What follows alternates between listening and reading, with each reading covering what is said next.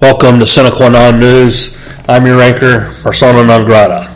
Our card today covers rich countries addicted to cheap labor and many add backlash at X.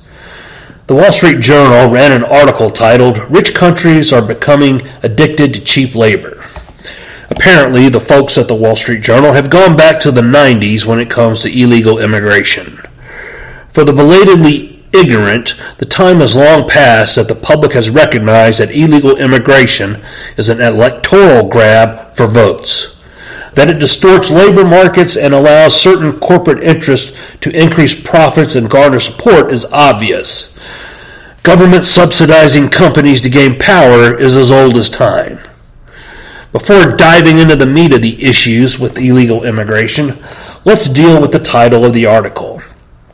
Rich countries are becoming addicted to cheap labor is a ludicrous title. It's like saying companies are addicted to profits. Addiction is quitting a bad habit that has detrimental effects on yourself. Pursuing profit is the sole reason companies exist.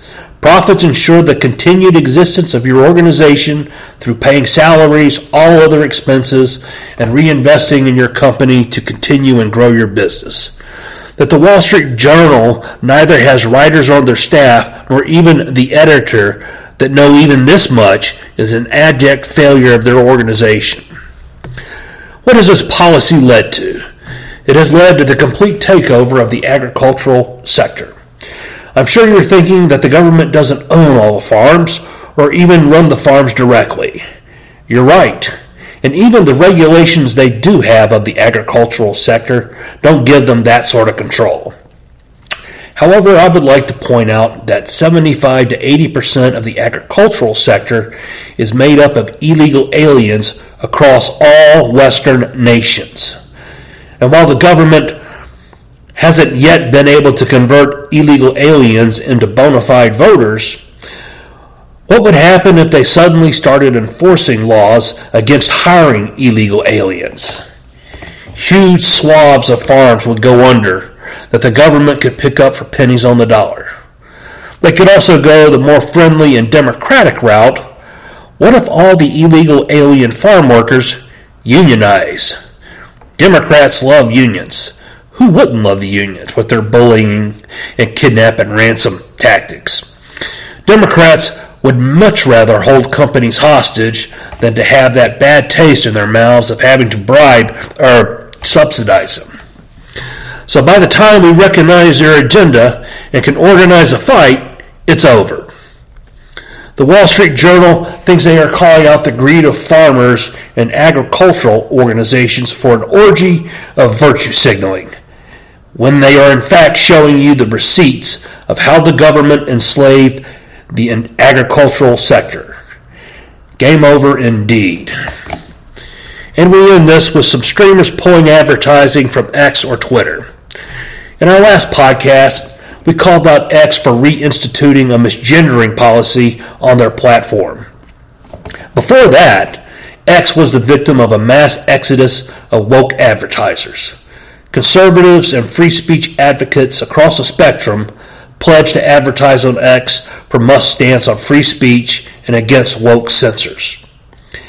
X going back on Musk's stance has caused some streamers like Pool and The Quartering to withdraw their advertising. Good on them. You can't have it both ways. You need to be free speech in word and deed. You need to be anti woke in word and deed. I'm looking at you, Elon Musk, Dana White, Kid Rock. Too many will try to protect them under the umbrella of being good capitalists because we need them on our side. Bullshit. They have shown us the side they are on. To try to protect them is to take their side. Anyone trying to get you to moderate your opinion of this is a fool, and they are sending you on a fool's errand. We don't need them. Public opinion should be bubbling up from the bottom up, not forced down by the celebrity class of actors, capitalists, politicians, media, and tech. Thank you for your opinions, but we have a funny way of making up our own minds and forming our own opinions.